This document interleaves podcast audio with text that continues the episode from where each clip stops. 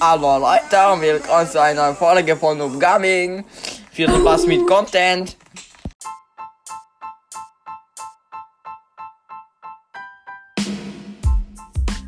Hallo und herzlich willkommen zu einer neuen Folge von Noob Gaming Podcast.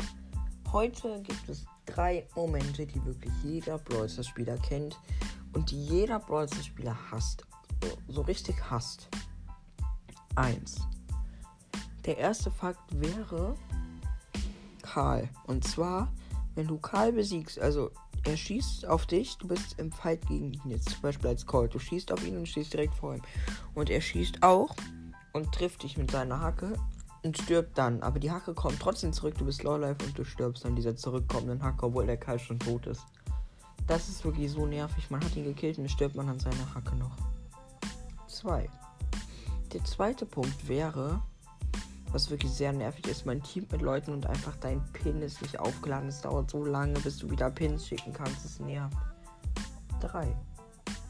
Was auch sehr, sehr nervig ist, und das ist jetzt vielleicht ein bisschen langweilig der Fakt, aber einfach Buschcamper.